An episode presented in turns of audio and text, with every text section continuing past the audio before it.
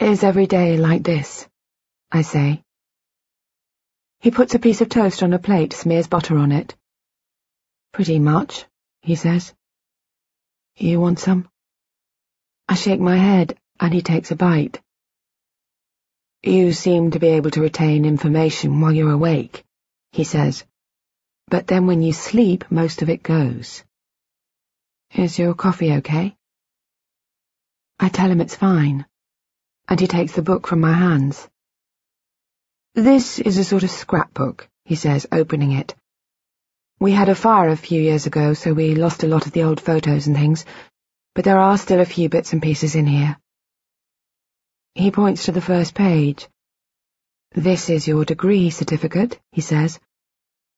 And here's a photo of you on your graduation day. I look at where he points. I'm smiling, squinting into the sun, wearing a black gown and a felt hat with a gold tassel. Just behind me stands a man in a suit and tie, his head turned away from the camera. That's you, I say. He smiles.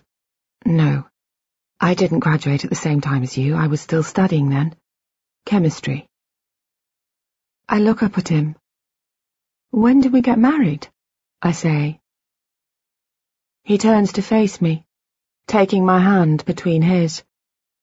I'm surprised by the roughness of his skin, used, I suppose, to the softness of youth. The year after you got your PhD, we'd been dating for a few years by then, but you, we, we both wanted to wait until your studies were out of the way.